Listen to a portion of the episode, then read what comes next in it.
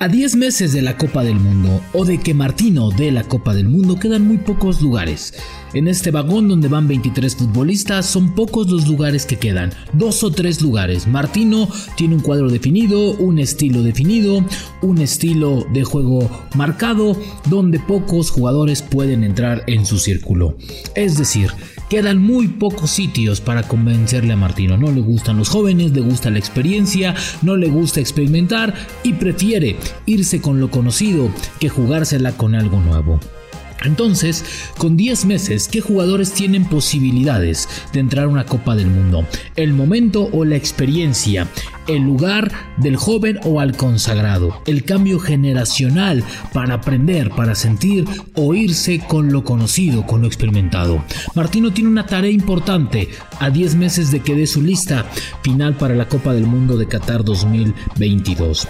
El boleto no está en juego, lo sabemos, pero en caso de que esté en juego, se la va a jugar con experimentados y será lo mismo que repetiremos en las próximas listas. A 10 meses de que Martino dé su lista, son 21 los sitios que están dados. Esto es La Sombra del Tri, un podcast con Rubén Rodríguez, exclusivo de Footbox. Hola, qué gusto estar con ustedes en este episodio 49 de La Sombra del Tri. Eh, no olvide darle like este 6 de enero. primero, bueno, Día de Reyes, ¿no? Día de Reyes. Espero que les hayan traído lo que escribieron en su carta. Todos aquellos que gozan de este gran, de esta gran ilusión bueno, pues a jugar, a disfrutar. Ojalá y a Martino también hayan traído eh, eh, los Reyes Magos algo de paciencia, algo de autocrítica, algo de tranquilidad para resolver tanto problema en la selección mexicana. Porque bueno, pues sí, vaya que los tiene. Pero en este Día de Reyes, en este 6 de enero, evidentemente eh, hay pocos los que van a escribir su cartita a, a los Reyes Magos y a los que les van a otorgar un posible pase para la Copa del Mundo. Bueno, primeramente gracias por estar un año más con nosotros, por iniciar con todo aquí en Footbox, les mandamos un gran abrazo y gracias por darle play en cualquier plataforma en Spotify, en la que ustedes quieran, la que ustedes prefieran, qué bueno por escucharnos, ya estamos cerca del millón de reproducciones, lo cual agradecemos día a día. Y bueno, a ver, estamos a 10 meses de que Gerardo Martino dé a conocer su lista para la Copa del Mundo. Aquí les cuento en exclusiva que Gerardo Martino estará visitando primeramente eh, España.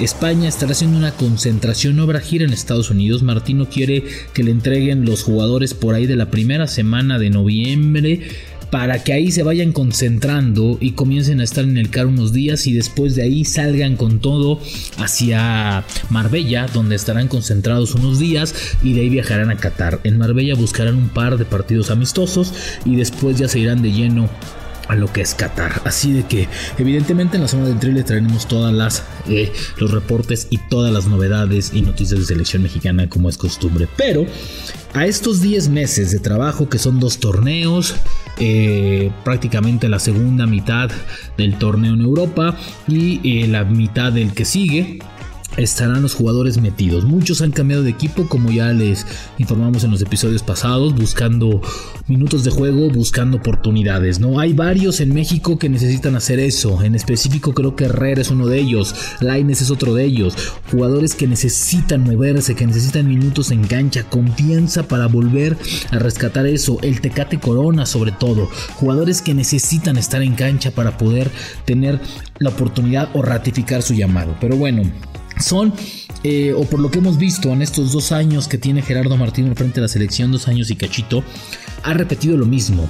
Es rara vez el joven que llame, es rara vez la oportunidad para ese joven que está figurando o para el momento por ahí que se le pueda colar uno u otro. Me parece me parece que hay pocas oportunidades y pocos lugares para algunos futbolistas que pueden hacer bien las cosas. Me parece que en ese sentido, ¿sí? Tienen que estar muy atentos, ¿sí? Bueno, a ver, vamos a desglosar un poco cómo está diseñado esto.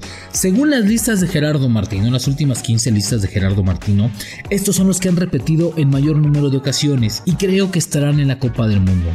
Los tres porteros creo que no hay ninguna, ninguna diferencia. Irá con Ochoa, irá con Talavera y yo creo que va a llevar a Orozco. No creo que se anime a aventar a Cota o que se aviente a llevar a, un joven como el portero de Santos, como otro por ahí que pueda brincar. Entonces yo creo que Ochoa, Talavera y Orozco serán los porteros de la Copa del Mundo teniendo en cuenta las repeticiones. Por ahí Orozco o Cota, órale, o, Cota. Pues vamos a ponerle a Cota, aquí hasta nos vamos a apuntar. Esta lista la vamos a, la vamos a recordar, ¿no? Este episodio 49 lo vamos a recordar por la lista de la selección, ¿sale? Después, en base a las repeticiones de las listas, los defensas, yo creo que va a ir con Araujo, con Moreno si no hay lesionado, con Jorge Sánchez, con Johan Vázquez, con Jesús Gallardo. Para mí, una gran sorpresa de esta lista, y se los dije hace muchísimo tiempo, va a ser el Cata Domínguez y va a repetir al Chaca. ¿Por qué, ¿Por qué el Cata Domínguez, perdón? Porque el Cata Domínguez le maneja dos posiciones y puede jugar hasta como mediocampista si es necesario. Es decir, es un jugador plurifuncional que le puede dar muchísimos y le puede tapar muchísimas salidas. El mediocampo creo que estará para Edson, para Herrera, independientemente de los minutos, para Andrés Guardado que tendrá su quinto mundial, para Romo, para Charlie Rodríguez y para Orbelín Pineda. Yo creo que esos estarán ahí firmes en el medio campo mexicano. Y de delanteros yo puse a 5, ¿no? Tomando en cuenta al Chucky Lozano y al Tecatito Corona como dos jugadores infaltables, ¿no? Pese al momento que vivan. Raúl Jiménez, Rogelio Funes Mori y Henry Martin. Bueno. Vamos a contarlos porque son tres porteros, ¿sí? Son 1, 2, 3, 4, 5, 6, 7, van 10 con los defensas. ¿sí? 11, 12, 13, 14, 15, 16 con los mediocampistas y los 5 delanteros son 21 futbolistas. Quedarían dos lugares porque la lista es de 23. Dos lugares. Quedarían dos lugares y probablemente un tercer lugar. Por ahí si Charlie no ajusta bien ahora en Cruz Azul o si por ahí el, el Chaca o el Cata no le dan, pero yo lo veo muy complicado. Digamos que hay dos lugares. Para quién según las listas y según los gustos, creo que quedarían dos lugares para competir para Osvaldo Rodríguez de León, Diego Laines, Jonathan Dos Santos, el Tiva Sepúlveda, Gerardo Arteaga, que creo que si es perdonado será uno de ellos, Rodolfo Pizarro ahora con Monterrey, Alexis Vega y Sebastián Córdoba. Es decir, 2, 4, 5, 6, 7, 8 futbolistas estarían peleando un, dos boletos para la Copa del Mundo. Tienen un año para llenarle el ojo a Gerardo Martino. Tienen un año para hacer algo extraordinario, algo diferente. Tienen 10 meses, dos torneos en México, prácticamente la mitad del otro, porque básicamente va a ser la mitad. Es más, básicamente yo diría que tienen un torneo, no tienen los 10 meses, porque difícilmente, faltando dos meses para la lista, Martino se las va a jugar con alguien. Entonces, con esos, con esos antecedentes, con esos 7 u 8 futbolistas que restan, tendrían dos lugares para pelearlo. Es más, por ahí pónganle 9 a Cota o Orozco que quieran. Pero son esos futbolistas. Este espectro, sí, de, de, de 30 futbolistas estarán peleándose por dos lugares que restan. Porque hay jugadores que son inamovibles en la selección mexicana. Yo no veo cómo diablos va a bajar a Ochoa, cómo no va a ir Talavera, cómo no va a estar Araujo, cómo no va a estar Jorge Sánchez, cómo no va a llevar a, a, Vázquez, ¿Cómo no va a llevar a Gallardo a pesar de su mal momento? Edson no lo va a bajar nunca. Herrera tampoco. Guardado, Romo, Orbelín. Arriba los cinco están encantaditos. Creo que no hay posibilidad de ningún otro delantero. Con Lozano, con el Tecatito, con Raúl, con Funes Mori, con Henry. Estarán los tres los cinco delanteros y los tres puntas que lleve Gerardo Martino a la selección mexicana. Es decir, no hay forma de que se bocan. Entonces, las oportunidades se van a hacer menos para los que restan. Osvaldo Rodríguez tiene que tener un extraordinario torneo en León y creo que lo estaba haciendo, aunque en los últimos torneos había sido intermitente y había estado apareciendo y no apareciendo. Entonces tendrá que ser perfecto un torneo. Diego Laines tiene que recuperar y pedir minutos, tiene que ser más, más, más constante, más regular. En Sevilla. Si este equipo en el Betis, si este equipo, si este jugador no termina por llenarle los minutos, por tener ritmo, momentos, difícilmente lo veamos. Para Jonathan Dos Santos, el cambio a las Águilas del América le tiene que favorecer al 100%. ¿Por qué? Porque tiene que ser un jugador importante, desequilibrante, que ayude, que recupere la calidad que tiene en el medio campo, que sea el bastión. Para él va a ser fundamental tanto que Richard Sánchez no, no tenga el desenvolvimiento que se espera y no sea titular o que aquí no, Pedro Aquino, el peruano se vaya a Europa y si no se va a Europa, que tenga algunos minutos, ¿sí? Es decir, Jonathan Dos Santos va a pelear no solamente un puesto en la selección, también va a pelear un puesto en las Águilas del la América, que para mí es de los medios campos más poblados del fútbol mexicano. Sepúlveda creo que es, uno, es un jugador que en Chivas tiene que recuperar esta confianza, este momento, junto con Beltrán tal vez, pero yo Beltrán no lo pongo porque Beltrán en los últimos días ya no fue tan constante ni en Chivas ni en la selección. Entonces Sepúlveda tiene que sentar de alguna manera a Mier, tiene que recuperar esta parte de ser uno de los líderes abajo del rebaño sagrado y evitar goles que es para lo que se le llamen. Lo de Arteaga me parece que Arteaga simplemente tiene que hablar con Martino y decirle, oye güey, ya estuvo, ¿no? O sea, ver, lo mío no fue indisciplina, no me salí, no me fui de pedo, no me fui con, con chavas, a ver, no me jodas, o sea, lo mío no es así, por ahí no va. Ojalá y entienda Gerardo Martino esa parte, ¿no? Y me parece que lo de Rodolfo Pizarro, sobre todo, el regreso de Pizarro a Monterrey también se debe a estar en el espectro de Martino. Es cierto, ¿eh? Martino yo creo que ve más la MLS que la Liga MX, pero lo de Pizarro es para tener minutos y estar en un equipo que esté competitivo, que esté en las pantallas, que tenga reflectores, que sea visto. ¿Por qué? Porque así estará en el radar.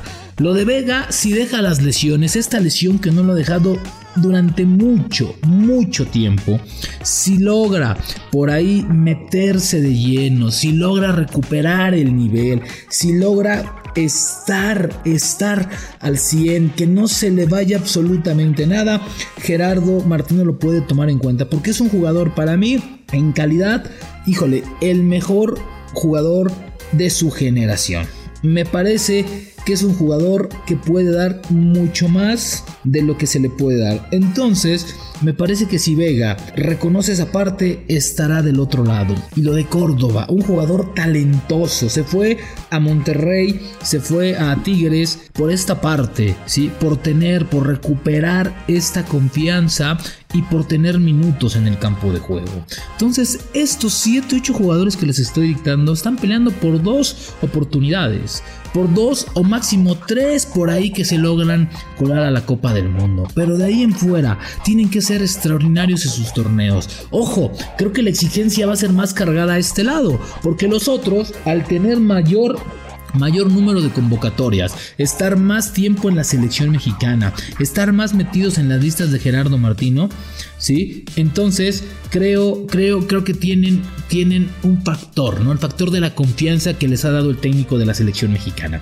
Entonces, con eso, creo que la tienen más tranquila. Aunque yo reitero, si Herrera no recupera minutos, no tiene acción, le va a costar muchísimo, muchísimo la Copa del Mundo. Y es un jugador fundamental. Tecatito Corona. Entiendo que lo del Tecatito es más por un tema de bloquearlo por no querer firmar la renovación de contrato, porque él se quiere ir del equipo. Si el Tecate encuentra la salida o encuentra un punto ahí con el porto de inflexión en donde lo puedan poner a jugar, tendrá también una gran participación. Entonces tiene que estar en activo. Moreno es otro de ellos. ¿eh? Héctor Moreno es un, es un jugador de experiencia, pero tiene que tener minutos. Si no, puede poner en riesgo. Pero yo lo dudo mucho de estos futbolistas. Entonces, con estos 21 firmes, y los otros 7, 8 que les dimos, el espectro de 29 o tal vez 30 jugadores si se me va otro por ahí, es o tendremos que ver el año mundialista.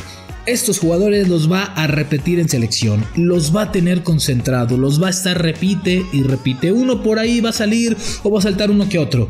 Pero esta es la base de la selección a 10 meses, repito, de que Gerardo Martín no dé su lista para la Copa del Mundo y comience a irse a su concentración que planea en España. Gerardo Martino tiene 10 meses junto con esos jugadores para cambiar el rumbo, para ajustar, para mejorar, para volver a recuperar el fútbol y la confianza que se les había depositado. Sin ellos, Gerardo Martino tendrá que hacer una revolución y Gerardo Martino tiene que encontrar en este Día de Reyes no solamente lo que han dejado los magos, tiene que hacer magia en su equipo porque urge urge la mano de Martino, el palmarés y el trabajo. La lista de la selección mexicana a 10 meses de la Copa del Mundo es esta, y la escuchó en la sombra del tri. Nos vemos la siguiente La sombra del tri con Rubén Rodríguez, podcast exclusivo de Footbox.